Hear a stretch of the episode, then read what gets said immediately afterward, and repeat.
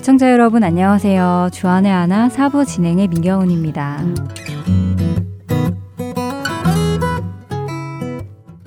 최근 세계 곳곳에서 IS로부터 일어나는 테러 소식이 이곳 저곳에서 끊이지 않고 들리고 있습니다. 이와 함께 여성들을 페이스북이나 인터넷을 통해 사고 파는 일까지 행하는 IS의 참상이 전해지고 있어 그들의 악함이 어디에까지 가고 있는지 알게 되었는데요.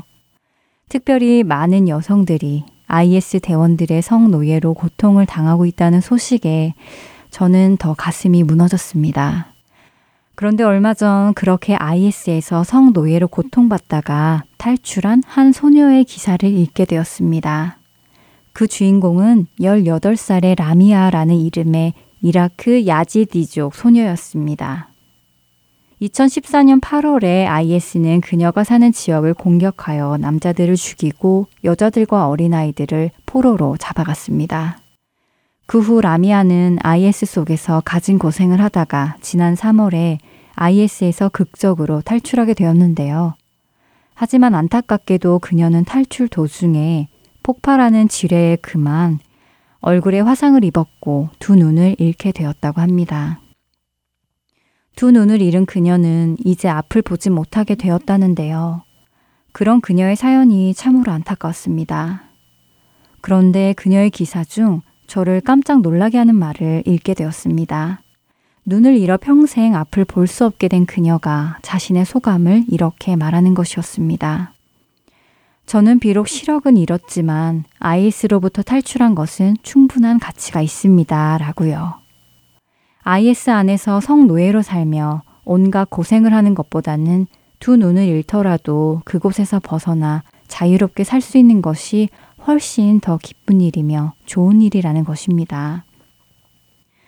그녀는 지금 얻은 자유가 두 눈을 잃더라도 얻기에 충분한 가치가 있다고 말하고 있었습니다. 찬양 함께 들으시고 이야기 계속 나누겠습니다.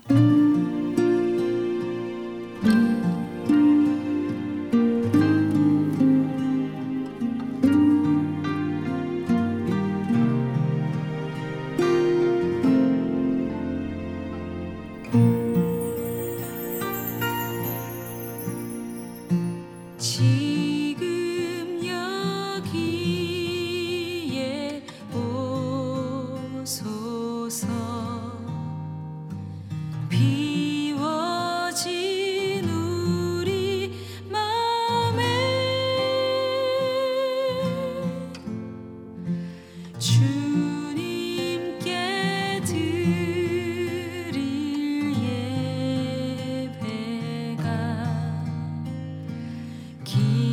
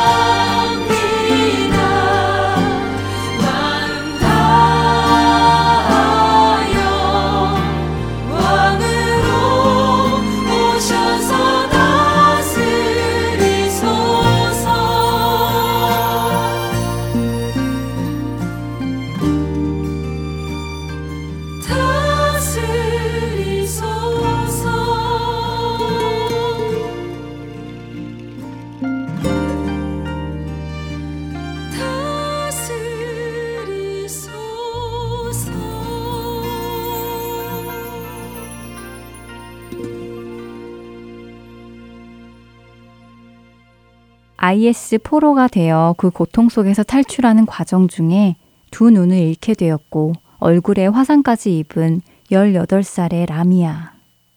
두 눈을 잃더라도 자유를 얻는 것이 더 가치가 있다고 말하는 그녀의 이야기를 들으며 예수님께서 하셨던 말씀이 자연스레 떠올랐는데요.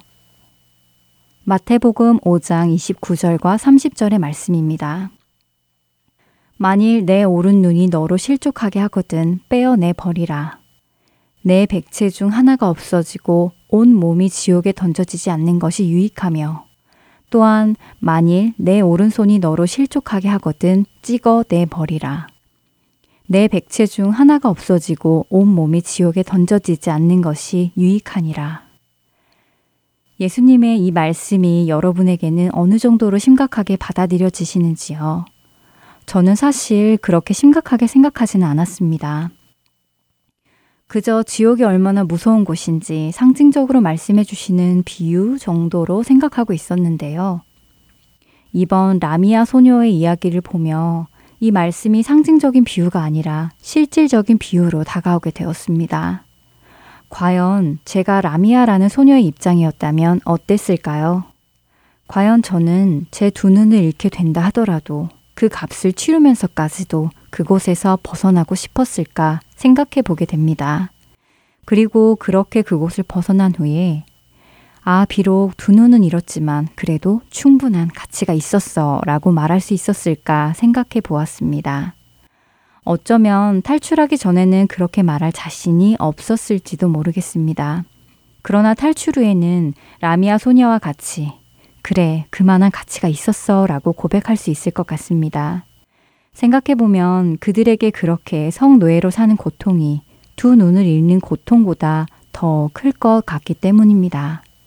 예수님께서 말씀하신 것처럼 내 몸의 일부가 없어지더라도 그것이 내 눈, 내 오른손이라 하더라도 그것을 다 가지고 지옥에 가는 것보다는 그것을 포기하고 천국에 가는 것이 더 유익할 것입니다.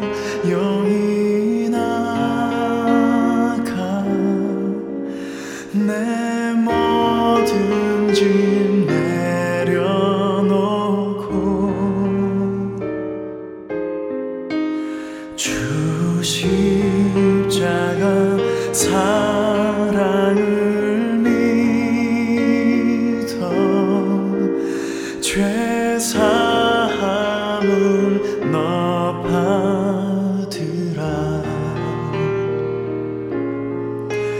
주 예수께 조용히 나가 내 마음을 쏟아 놓으라 늘 은밀히 보시는 주님 큰 은혜를 베푸시리.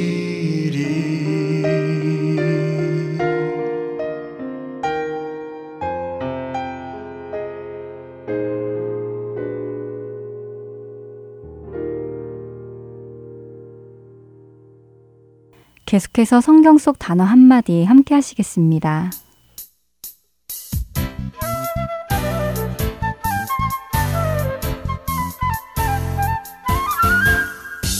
여러분 안녕하세요. 성경 속 단어 한마디 진행의 이다솜입니다. 성경 속 단어 한마디는 교회에서 자주 사용되지만 그 뜻을 명확히 알지 못하거나 혹은 세상에서는 쓰이지 않는 생소한 의미를 가지고 있는 단어들을 한 주에 하나씩 택하여 여러분들과 함께 나누는 프로그램입니다.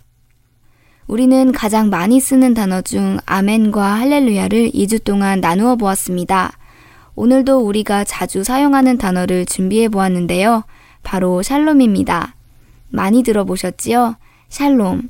많은 분들이 샬롬 안녕하세요 라고 첫 인사를 시작하고 좋은 하루 되세요 샬롬이라고 마지막 인사에 붙이기도 합니다.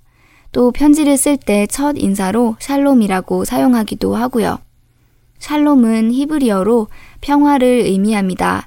그래서 유대인들의 만날 때 하는 가장 보편적인 인사말이기도 하지요. 우리나라의 안녕하세요와 마찬가지로 말입니다. 여러분들은 평화 하면 어떤 의미로 받아들여지시나요? 평화하면 전쟁이 없고 모든 것에 갈등이 없어 걱정이 없는 상태를 의미하는데요. 이 샬롬의 의미를 더 자세히 알기 위해서는 사사기 6장을 보면 도움이 됩니다. 평안, 평강, 평화라고 번역되어지는 이 샬롬은 성경 사사기 6장 24절에서 처음 등장하기 때문이지요. 이 샬롬이 어떻게 쓰였는지 본다면 우리는 평강의 참 의미가 무엇인지 이해하게 될 것입니다. 사사기 6장 22절부터 24절까지 읽어드리겠습니다. 기드온이 그가 여호와의 사자인 줄을 알고 이르되 슬프도소이다 주 여호와여 내가 여호와의 사자를 대면하여 보았나이다 하니 여호와께서 그에게 이르시되 너는 안심하라 두려워하지 말라 죽지 아니하리라 하시니라. 기드온이 여호와를 위하여 거기서 제단을 쌓고 그것을 여호와 샬롬이라 하였더라. 그것이 오늘까지 아비에셀 사람에게 속한 오브라에 있더라. 사사로 부르심을 받은 기드온은 하나님의 사자를 만납니다. 그리고는 그가 정말 하나님께로부터 온 사자인 것을 깨닫게 되지요.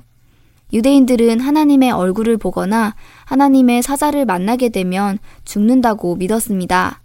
거룩하신 하나님의 임재에 죄인들이 죽는 일이 많았기 때문입니다. 그래서 기드온 역시 자신이 하나님의 사자의 얼굴을 맞대어 보았기에 죽을 것이라고 걱정하며 두려워합니다. 그런 그에게 하나님께서는 안심하라 두려워하지 말라 죽지 아니하리라 라고 약속해 주십니다.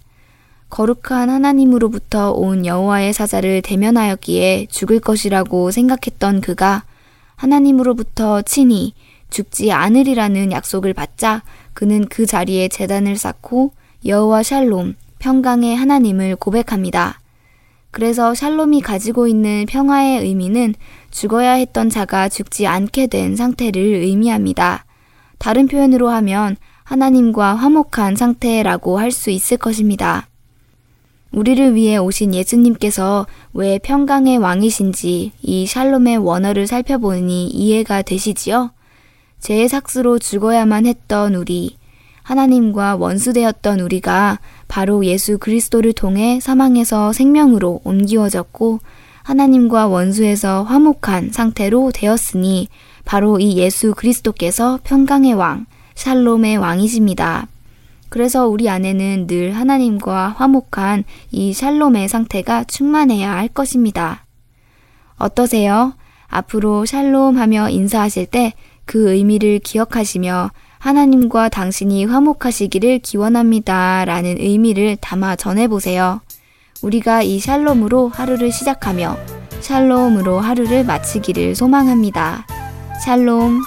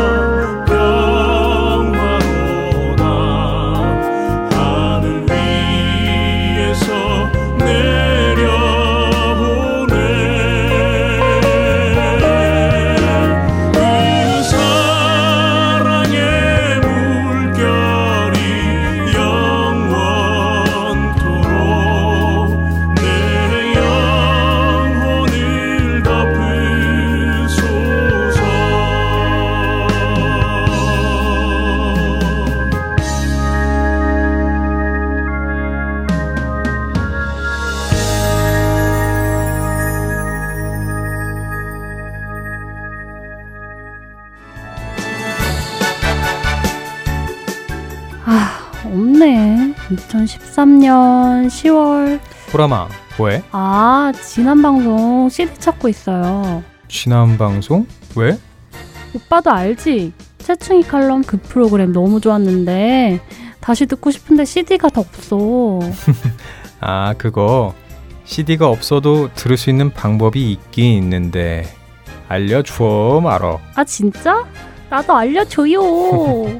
홈페이지에 들어가 보면 이미 프로그램별로 구분해서 올려놓았던데. 자, 여기 봐봐. 아, 여기 다 있네. 자, 그럼 들어볼까? 최충희 칼럼 외에도 성경여행, 아나크리노 시즌1, 주님은 누구십니까, 고민이 있어요 등 많은 프로그램들이 듣기 쉽게 따로 모아져 있습니다. 복음방송 홈페이지 www.heartandseoul.org로 접속하셔서 특별 방송 모음을 클릭해주세요.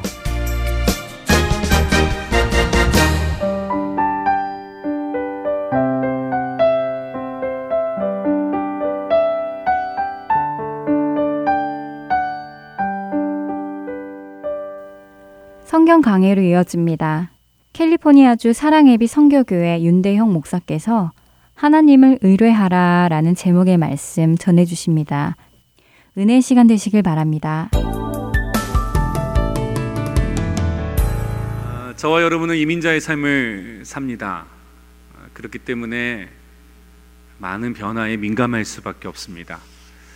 환율에 민감하게 되고, 미국 경제에 민감하게 되고, 한국의 정세에 민감하게 되고, 모든 것들이 변화되는 것 가운데 우리는 민감하게 반응할 수밖에 없는 자의 삶이 이민자의 삶입니다.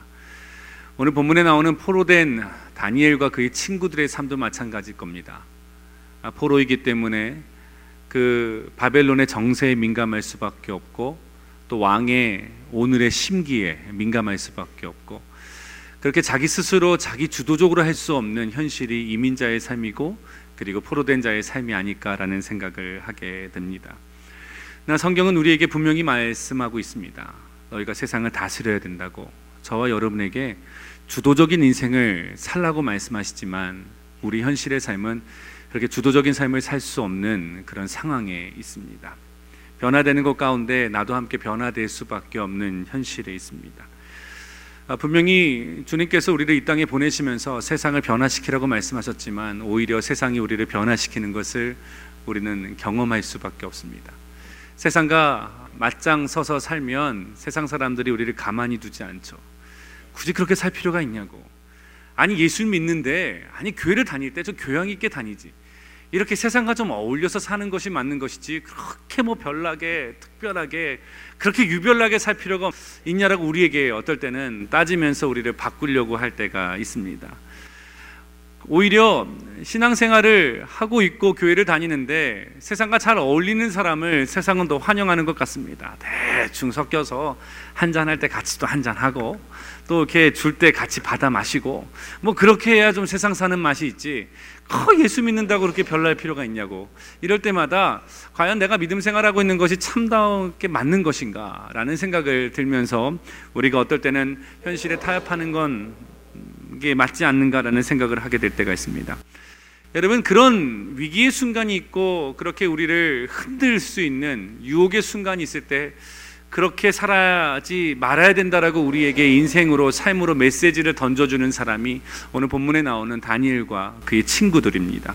오늘 본문에 보면은 각 장에서는, 다니엘서는 특별한 사건들을 이야기하고 있죠. 우리가 3주 전에 말씀을 나눌 때 1장에서는 왕의 진미를 거절하고 야채와 채소를 먹음으로 하나님 앞에 은혜와 거룩한 삶을 택하였던 다니엘을 축복했던 하나님의 역사를 우리가 함께 말씀을 나눴습니다.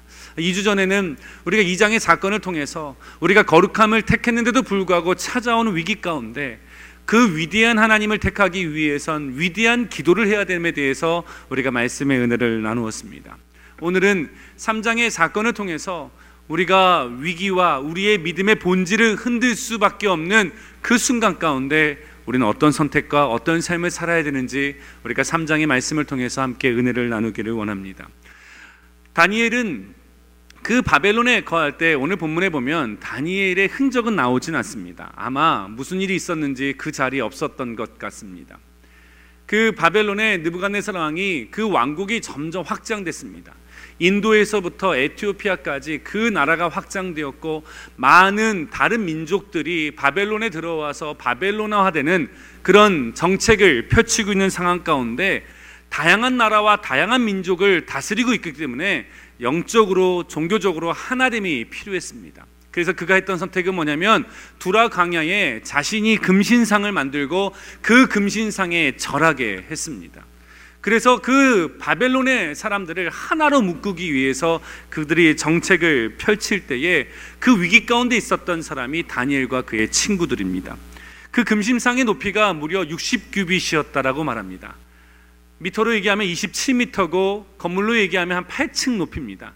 당시에 8층 높이의 금신상이 세워진다는 것은 어떤 장엄한 왕의 힘과 그 나라의 강성함을 나타내는 뜻이기도 합니다. 그리고 모든 사람들, 그 관직에 있는 모든 사람들, 총독들과 지방 장관들과 대신들과 재무관들과 판사들과 법률가와 모든 사람들이, 모든 공무원들이 금신상에 절하라고 명령을 내렸습니다. 근데 그 절할 때 그 광경이 얼마나 장엄했냐면 4절에 5절에 보니까 이렇게 말합니다.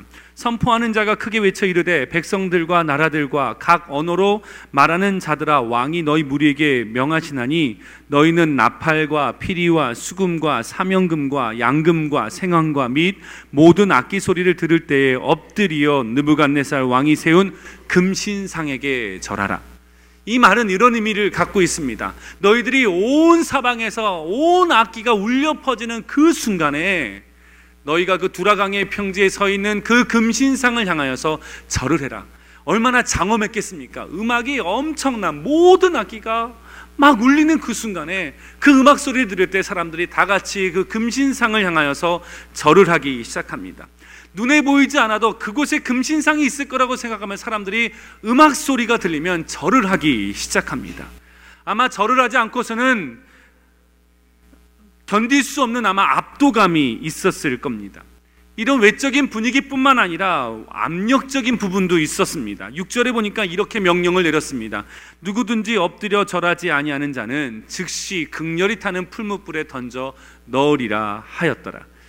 그냥 음악적으로 장엄한 분위기뿐만 아니라 절을 하지 않으면 생명을 유지하지 못하는 위기의 순간에 그런 분위기로 몰아가는 그 순간 가운데 그의 다니엘과 친구들이 있었다는 겁니다.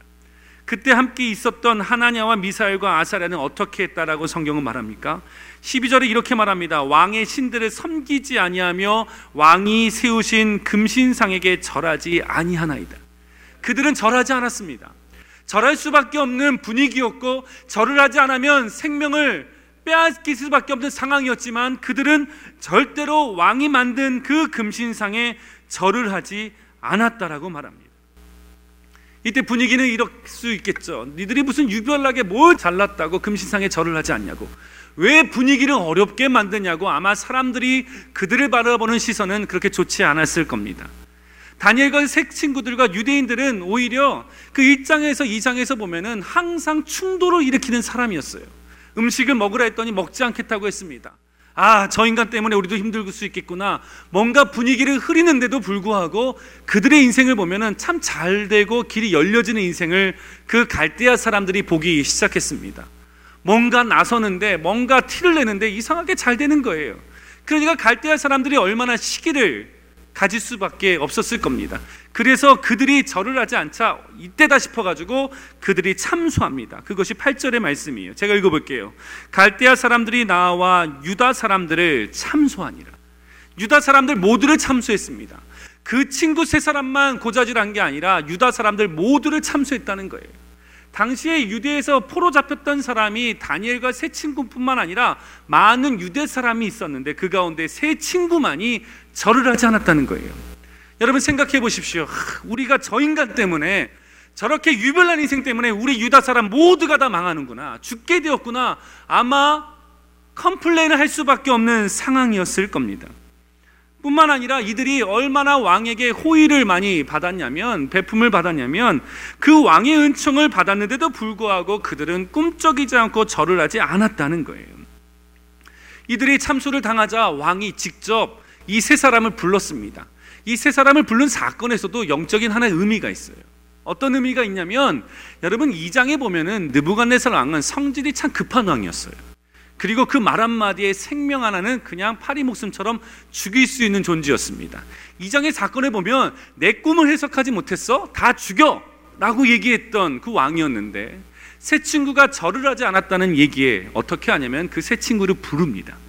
그냥 2장의 사건의 내용 보면 그래? 절을 안 했어? 죽여버려? 하면 될 텐데 불러서 확인합니다. 너가 정말 음악이 나오고 그럴 때 금신사객에 절하지 않은 것이 맞니? 라고 묻고 있다는 거예요. 이건 뭡니까? 느부갓네살 왕이 이 세 친구들을 정말 끔찍이 아꼈다는 얘기예요. 그러면서 이렇게 말합니다. 15절에 이렇게 말해요. 이제라도 너희가 준비하였다가 나팔과 피리와 수금과 삼연금과 양금과 생황과 미 모든 악기 소리를 들을 때에 내가 만든 신상 앞에 엎드려 절하면 좋겠다라고 말하고, 이제라도 절을 한다면 그동안 너가 절 안 했던 거 다 용서해 줄게. 제발 절 좀 해다오. 어찌 보면은 이 왕이요, 왕 같지 않게 이 세 친구들에게 사정을 하고 있는 것 같아요. 아, 절 좀 해줘라 좀. 내 체면 좀 살려달라고. 내가 너를 이렇게 사랑하고 아끼지 않냐. 나 너 죽지 않게 원한다. 제발 좀 절 좀, 절 한번 하면 돼. 여러분 이 정도 관계가 되면요, 이 세 친구들은 그래 뭐 절하는 게 뭐라고, 그래 우리 왕의 얼굴 생각해서 한번 눈 한번 쭉 감고 한번 절하지. 아니면 그냥 내가 절을 하는 게 아니라 나는 땅에 있는 돌을 주셨을 뿐이야 라는 마음으로 엎드릴 수도 있다는 거예요. 그런데도 불구하고 이들은 뭐라고 말하냐면 16절에 보니까 이렇게 말합니다. 이 일에 대해서 왕에게 대답할 필요가 없습니다. 이 일에 대해서 내가 왕과 얘기할 이유가 없습니다. 이 일에 대해서 내가 당신과 타협할 의무가 없습니다라고 단호하게 이야기를 하고 있습니다.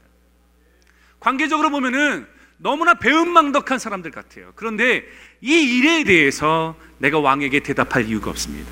근데 여기서 말하는 이 일은 무엇일까요? 이 일은 뭘 말하는 걸까요? 15절에 이 느부갓네살 왕이 했던 그 질문이 문제가 된다는 거예요. 15절에 그가 이렇게 질문했습니다.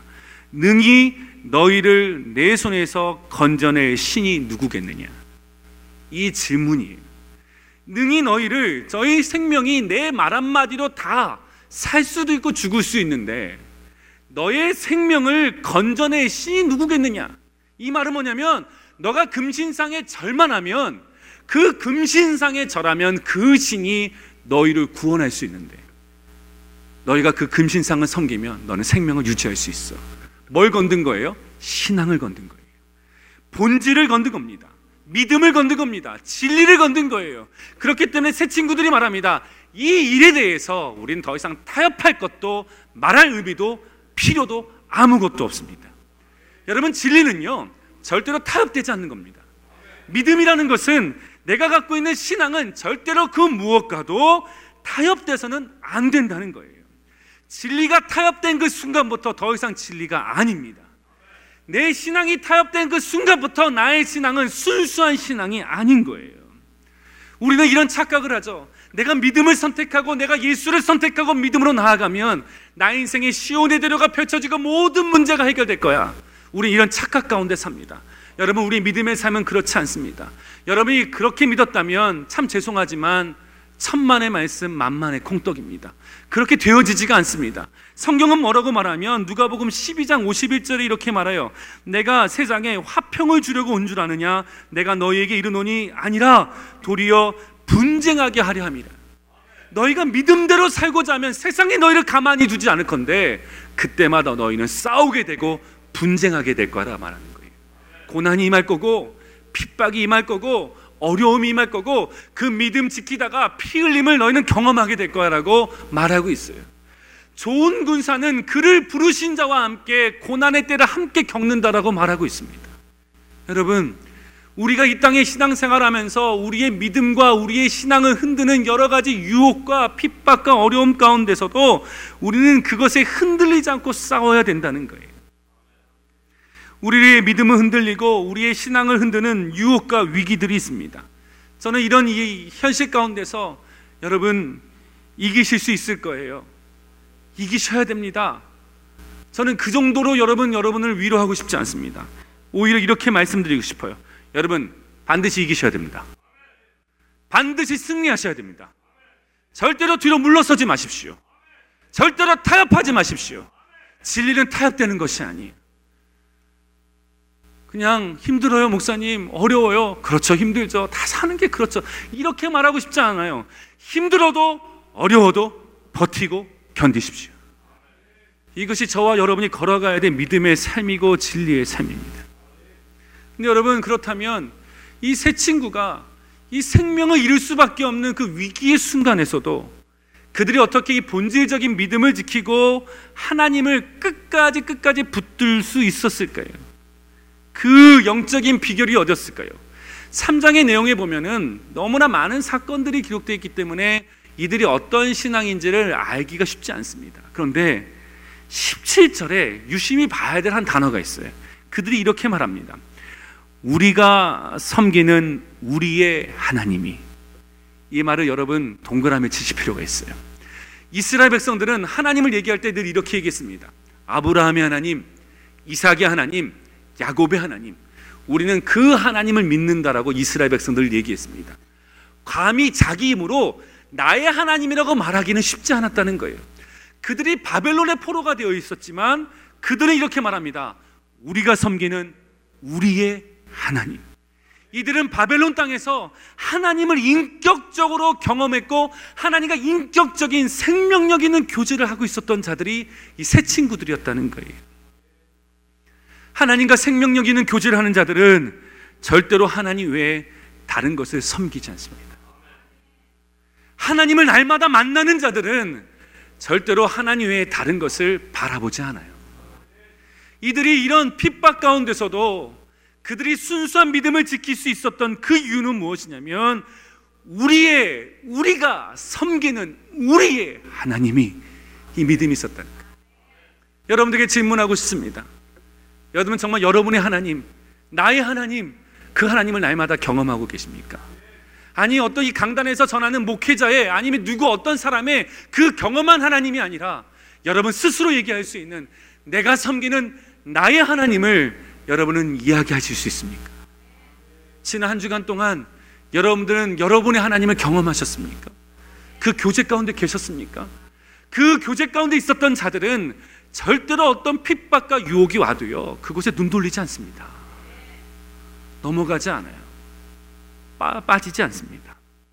이들이 이런 주님과의 생명력 있는 교제가 어떻게 표현되냐면 첫 번째는 하나님을 사랑함으로 나타난다는 거예요. 세 친구는요 이 주님과의 교제 가운데 하나님을 진심으로 사랑했습니다. 정말 하나님을 사랑했어요.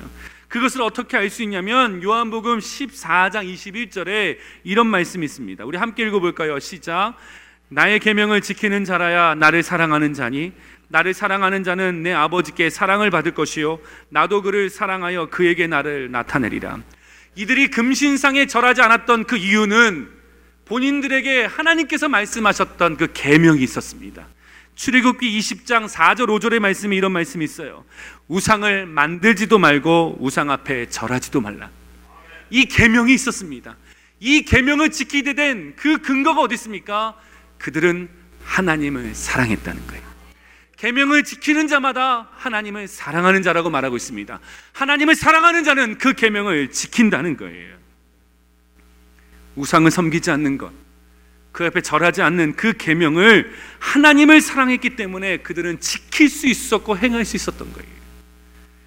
여러분 사랑하는 연인을 만나서 연애를 하기 시작하면 사랑하는 연인의 그 작은 소리에도 크게 그 귀를 쫑깃하고 듣게 됩니다. 사랑하는 그 여자친구가 가면서 이렇게 얘기합니다. 저 핀 이쁘다. 이 말은 독백으로 한 얘기고 수많은 사람들, 그 리어커에서 팔고 있는 그 사장도 듣지 못했던 단어인데 옆에 있는 그 여인을 사랑했던 그 남자친구는 그 말이 너무나 확성기처럼 들리는 거예요. 저 핀을 갖고 싶구나. 그럼 어떻게 하죠? 다 가고 나서 집에 데려다 준 다음에 다시 그곳에 와가지고 그 리어커에서 그 핀을 사다가 생일날이든 아니면 그 다음날 만났을 때 그것을 주죠. 그럼 여자가 얘기하죠. 여자친구 얘기하죠. 아니 이거 어떻게 내가 갖고 싶은데 어떻게 알았냐고. 나는 그때 너가 흘려 들어가면서 했던 그 얘기를 난 듣고 있었다고. 이거를 받으면서 어떻게 하죠? 당신은 나를 사랑하는 게 맞군요. 내가 당신을 사랑합니다. 이런 사랑의 고백이 이루어지는 거예요. 여러분 사랑을 하잖아요. 사랑을 하면 그분의 말이 크게 들립니다. 하나님을 사랑하면 하나님께서 내게 말씀하셨던 그 모든 말씀들이 너무나 크게 들리고 내가 반드시 지켜야 될 말씀으로 남겨지기 시작하는 거예요. 그런데요, 하나님과의 사랑이 멀어지잖아요. 하나님과의 사랑의 교제가 끊기잖아요. 그러면 수많은 말씀을 얘기하셨는데도 불구하고 하나도 들리지 않는 거예요. 아니 얘기를 해도요 일부러 하고 싶지가 않아요. 여러분 그렇지 않습니까? 부부싸움 한번 해보세요. 남편이 했던 말 절대 지키지 않습니다. 사랑이 식어지면 그 사람의 말이 안 들리는 거예요. 하나님과의 사랑의 교제가 깊어지기 시작하면 그분의 했던 모든 말들을 능히 기쁨으로 지키기 시작한다는 거예요. 이 세 친구가 이 금신상을 절하지 않았던 그 하나님의 계명을 지켰던 그 이유는 나는 하나님을 사랑하고 그분을 절대로 떠날 수 없었다는 거예요.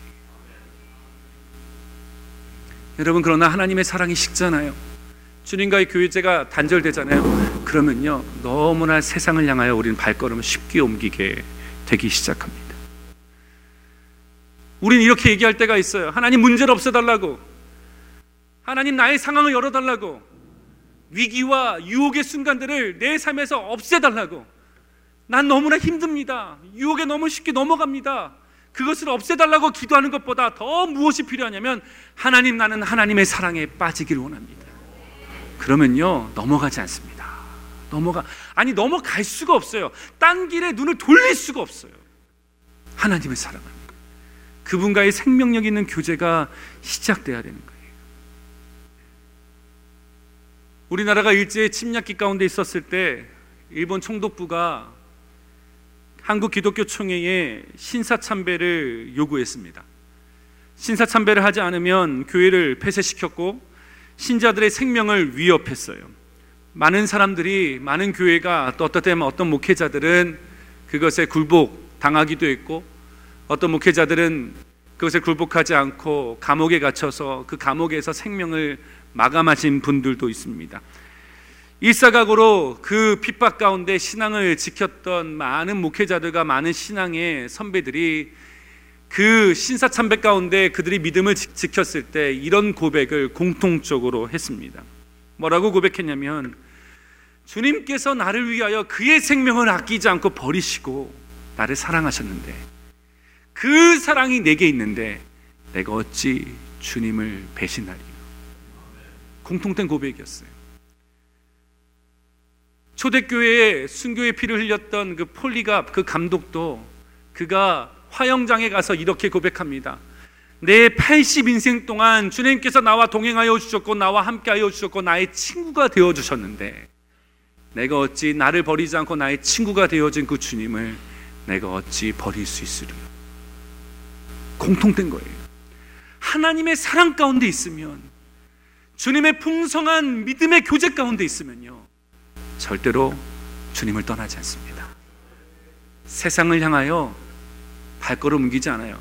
아니 유혹이 더 이상 유혹처럼 느껴지지 않아요.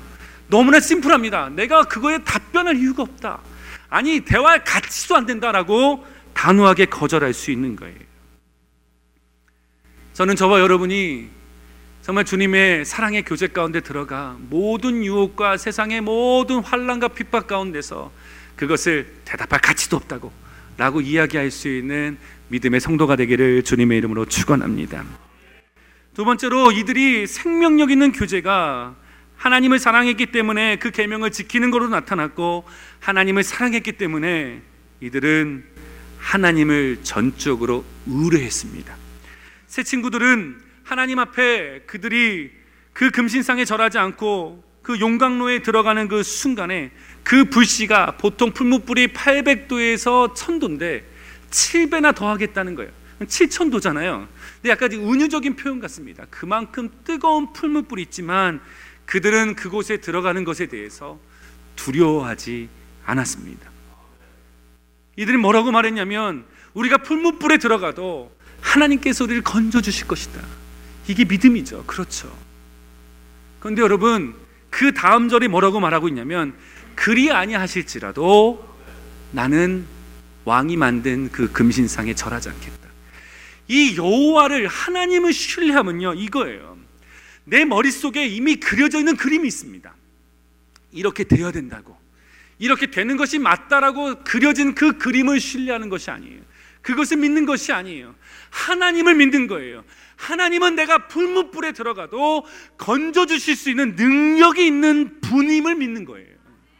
건지심을 믿는 것이 아니라 건져주실 수 있는 분이라는 것을 믿는 거예요. 그런데 그럼에도 불구하고 내가 풀무불에서 내 인생이 마감한다 할지라도 나는 하나님을 끝까지 믿습니다라는 고백이에요. 이게 신뢰함이에요. 우리는요, 마치 내 머릿속에 이렇게 되어야 된다는 것을 신뢰합니다. 그것을 의뢰해요. 그래서 그렇게 되어지지 않으면 하나님을 믿을 수 있는 분이 아니라고, 하나님을 믿지 못할 분이라고, 나를 사랑하지 않는 분이라고 우린 너무나 쉽게 판단하죠. 그렇지 않습니다. 그렇게 되지 않는다 할지라도 나는 하나님을 신뢰합니다. 내가 생각했고 이렇게 되는 것이 맞아, 이렇게 되는 것이 나의 인생이 좋아, 하나님은 그렇게 하실 수 있지. 그러나 그렇게 되지 않는다 할지라도 나는 하나님을 의뢰합니다. 이게 하나님을 의뢰함이라는 거예요. 이 3장의 사건을 가지고 안성진이라는 CCM 가수가 그리 아니하실지라는 찬양을 만들었어요. 여러분 아시죠? 그리 아니하실지라도 감사해요. 여기까지는 뭐 일반적으로 알 수 있는 거예요. 근데 그 다음 절이 기가 막힙니다. 그 다음 절이 뭐냐면, 주님 뜻을 믿기 때문이죠. 그리 아니하셨는데 그럼에도 주님의 뜻이 있다는 것을 믿는다는 거예요. 내가 바라는 대로 되지 않았어요. 내가 원하는 대로 되지 않았어요. 내가 그렇게 기도했는데도 그렇게 되지 않았어요. 그런데도 불구하고 그리 아니하실지라도 그 가운데 하나님의 뜻이 있음을 믿고 나아가는 것, 이것이 여호와를 의뢰하는 것입니다.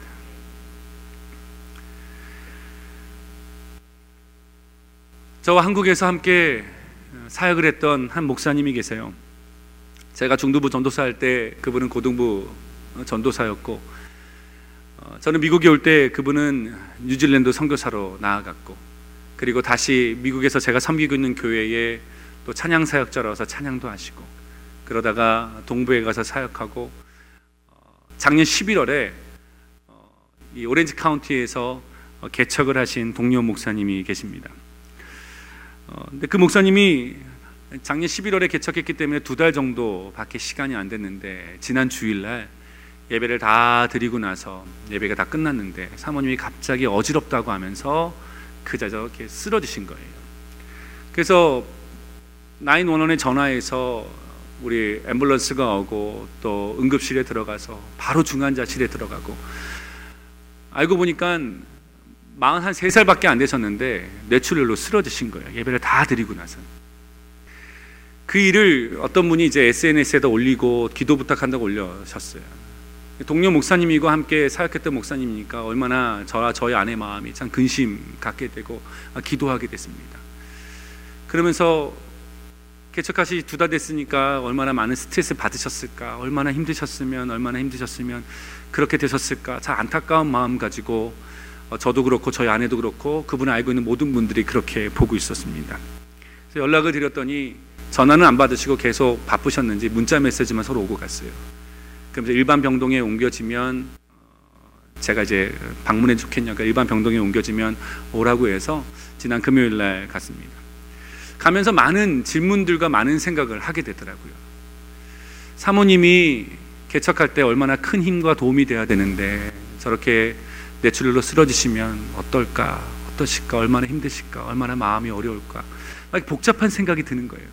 저도 아버지께서 뇌출혈로 쓰러졌기 때문에 그 치료되는 과정이 얼마나 힘들고 견디기 어려운지를 알기 때문에 참 마음에 짠하고 슬픈 마음으로 갔어요. 그래서 병실에 딱 도착해서 이제 그 목사님을 뵙고 사모님을 뵀는데, 정말 하나님께서 정말 그 뇌졸중에, 그 뇌출혈에 쓰러진 거에 경과에 비해서 정말 하나님께서 지켜주시고 보호하심이 있더라고요. 보면서 함께 감사하고 이렇게 돌아왔는데, 그러면서도 여전히 목사님 힘드시겠다, 사모님 얼마나 마음이 무거우실까, 본인 때문에 또 담임 목회 시작하는 또 남편에게 큰 짐이 되지 않을까, 얼마나 마음이 무거우실까, 이런 마음이 오니까 돌아가는 발걸음도 참 마음이 무겁더라고요. 그리고 나서 집에 와서 이제 컴퓨터를 켜고 또 이제 SNS, 이제 페이스북을 보면서 있는데, 거기에 그 교회 성도님이 올렸던 한 글이 있습니다. 그 내용은 이런 글이었어요. 사모님이 쓰러진 그 이후의 이야기입니다. 이 이후로 그동안 기도에 참석하지 못했던 성도들에게 기도의 불씨가 옮겨진 것입니다. 여전히 저희 성도들 모두가 사모님의 이 일을 통해서 엄청난 중보의 불길이 일어나고 있습니다. 이를 통해 성도 전체가 완전히 하나가 되었고 한 마음으로 기도하기 시작했다는 것입니다. 이제 이 불이 완전히 통나무에 옮겨 불을 붙일 차례인 것 같습니다. 이 일이 일어나면 숫자는 적어도 이곳에 하나님의 임재하심의 불길이 꺼지지 않고 타오르는 교회가 될 것이라 확신합니다. 이것이 영적으로 볼 때 우리 교회 가운데 일어나고 있는 하나님의 일인 것 같습니다. 기도해 주실 때 사모님의 회복뿐만 아니라 그것을 통해 이루고자 하시는 우리 하나님 아버지의 비밀스러운 하늘의 뜻이 우리와 우리 교회에 이루어질 수 있도록 기도 부탁드립니다.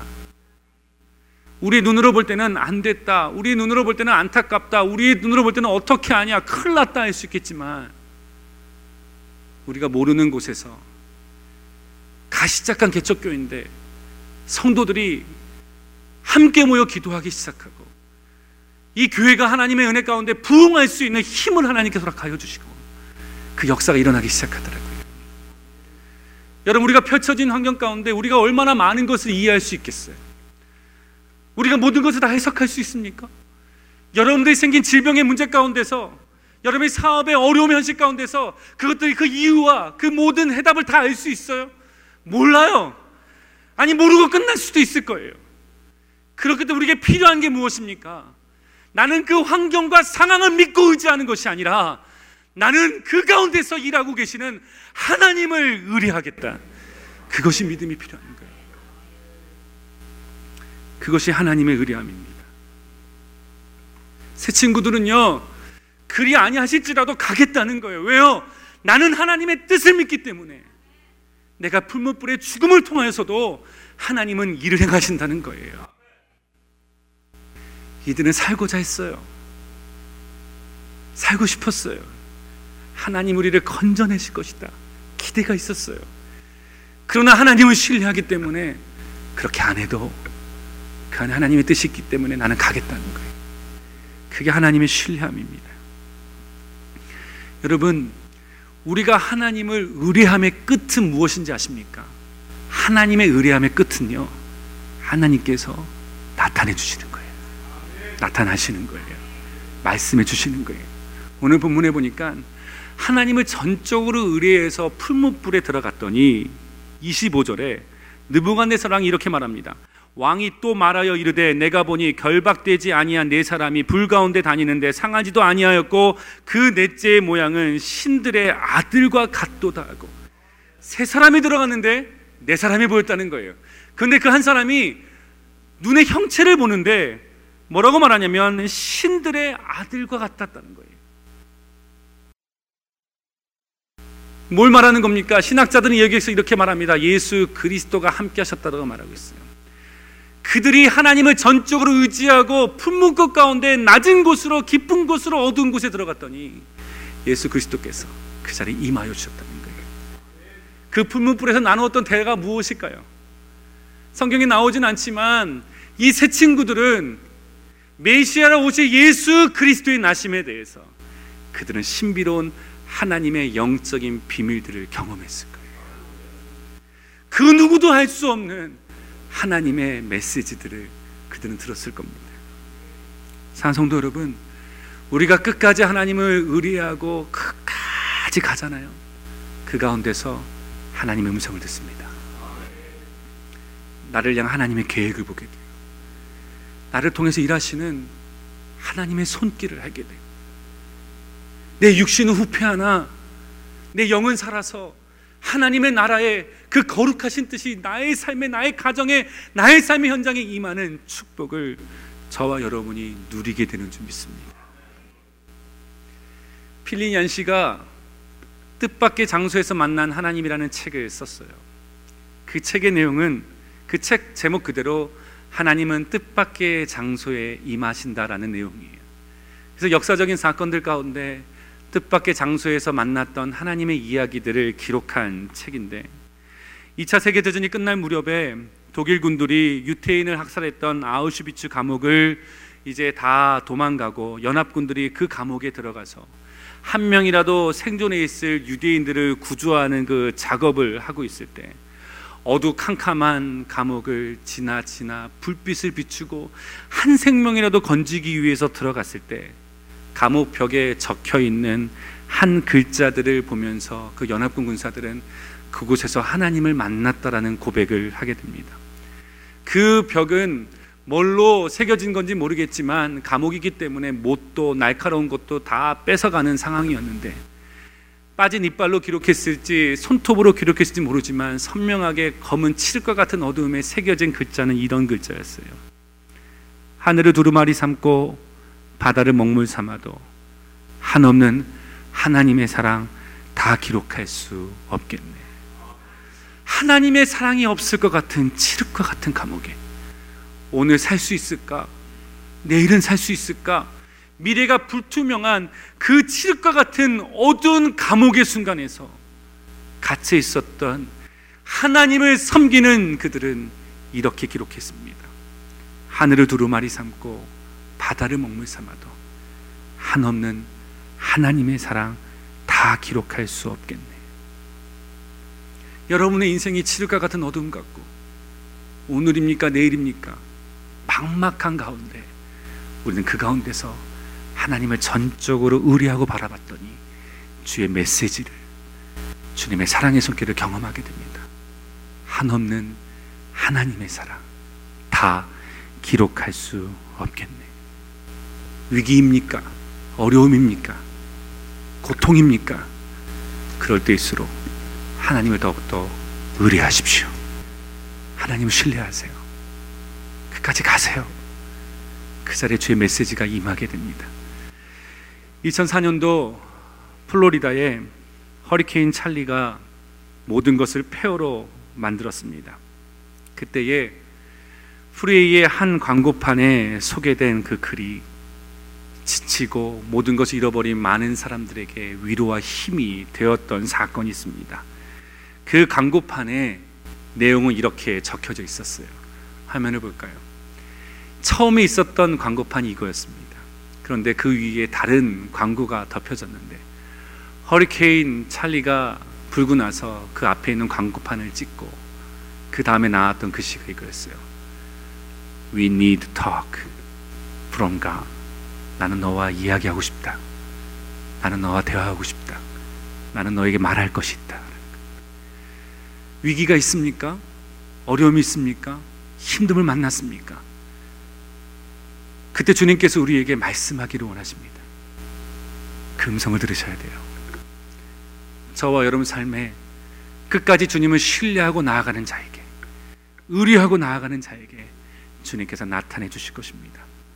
우리가 요한복음 말씀을 아까 읽었던 것처럼 우리가 하나님을 사랑하여 그 계명을 끝까지 지키면 그가 우리에게 그의 사랑을 어떻게 하신다고요? 나타내시리라. 주님께서 우리 임하여 주십니다. 일으켜 주시고 붙잡아 주시고 살게 하시고 주님께서 영원한 승리를 우리에게 허락하여 주실 줄 믿습니다. 사랑하는 성도 여러분, 말씀을 마무리하기 원합니다.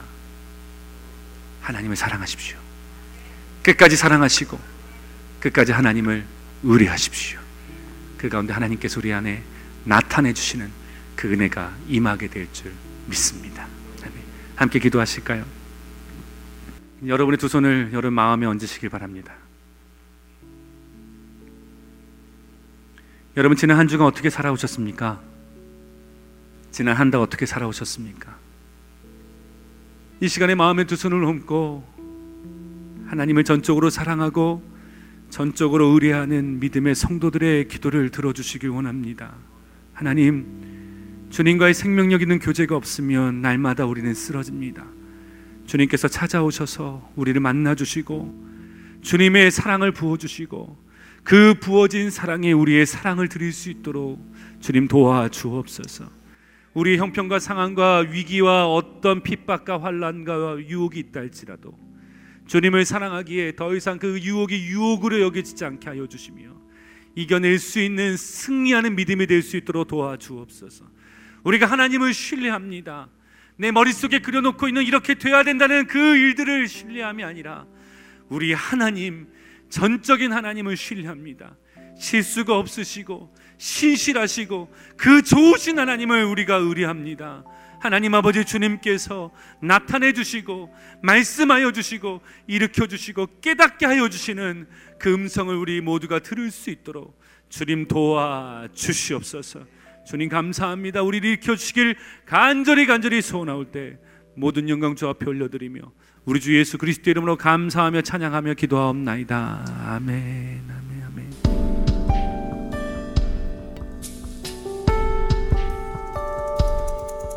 세상의 유혹 시험이 내게 몰려올 때에 나의 힘으론 그것들 모두 이길 수 없네. 거대한 폭풍 가운데 위축된 나의 영혼 어찌할 바를 몰라 헤매이고 있을 때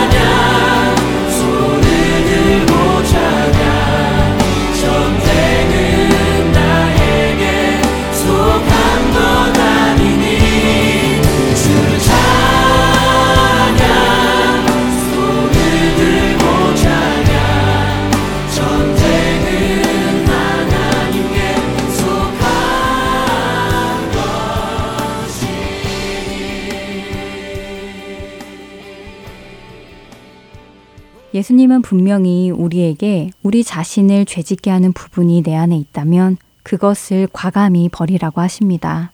그것을 떼내어 버리라고 하십니다.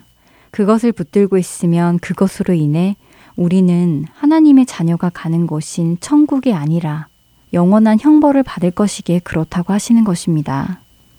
어쩌면 우리는 예수님의 이 말씀을 너무도 가볍게 여기고 있지는 않는지요. 사람이 어떻게 죄를 안 짓고 살아? 이 정도 죄는 뭐 누구나 짓는 것이니까 라고 스스로 자신의 죄를 합리화하고 죄를 인정하지 않는 부분이 있지는 않는가요? 그러나 예수님의 말씀은 그래서는 안 된다는 말씀입니다. 그렇게 우리가 합리화하고 인정하지 않는 죄가 바로 우리를 지옥으로 보낸다는 말씀을 하시는 것입니다. 히브리서 12장 4절의 말씀입니다. 너희가 죄와 싸우되 아직 피 흘리기까지는 대항하지 아니하고. 우리는 우리 자신의 죄를 대할 때 그렇게 합리화하고 적당히 대해서는 안 된다는 말씀입니다. 우리가 우리 자신의 죄를 대할 때는 이 죄가 나를 주님과 떼어놓고 영원한 형벌로 이끌고 가는 무서운 것이라는 것을 깨닫고 그 죄와 피 흘리기까지 대항하고 싸워야 한다는 말씀입니다. 여러분 안에 너무나 당연하게 여겨지는 죄들이 있지는 않으신지요? 혹시 그 죄와 싸울 생각을 포기하셨다면 다시 생각하시기 바랍니다. 결코 그 죄를 가지고 지옥에 가는 것이 우리에게 유익하지 않기 때문입니다. 다시 싸우시기 바랍니다. 여러분을 하나님으로부터 멀어지게 하는 그 죄와 피 흘리기까지 싸우시기 바랍니다. 주님께 그 죄를 고백하며 싸울 힘을 구하시기 바랍니다. 그리하여 승리의 면류관을 쓰는 우리 모두가 되기를 바라며 지금 이 시간 마치겠습니다. 지금까지 주안의 하나 4부 함께해 주셔서 감사드리고요. 다음 시간에 뵙겠습니다. 안녕히 계세요.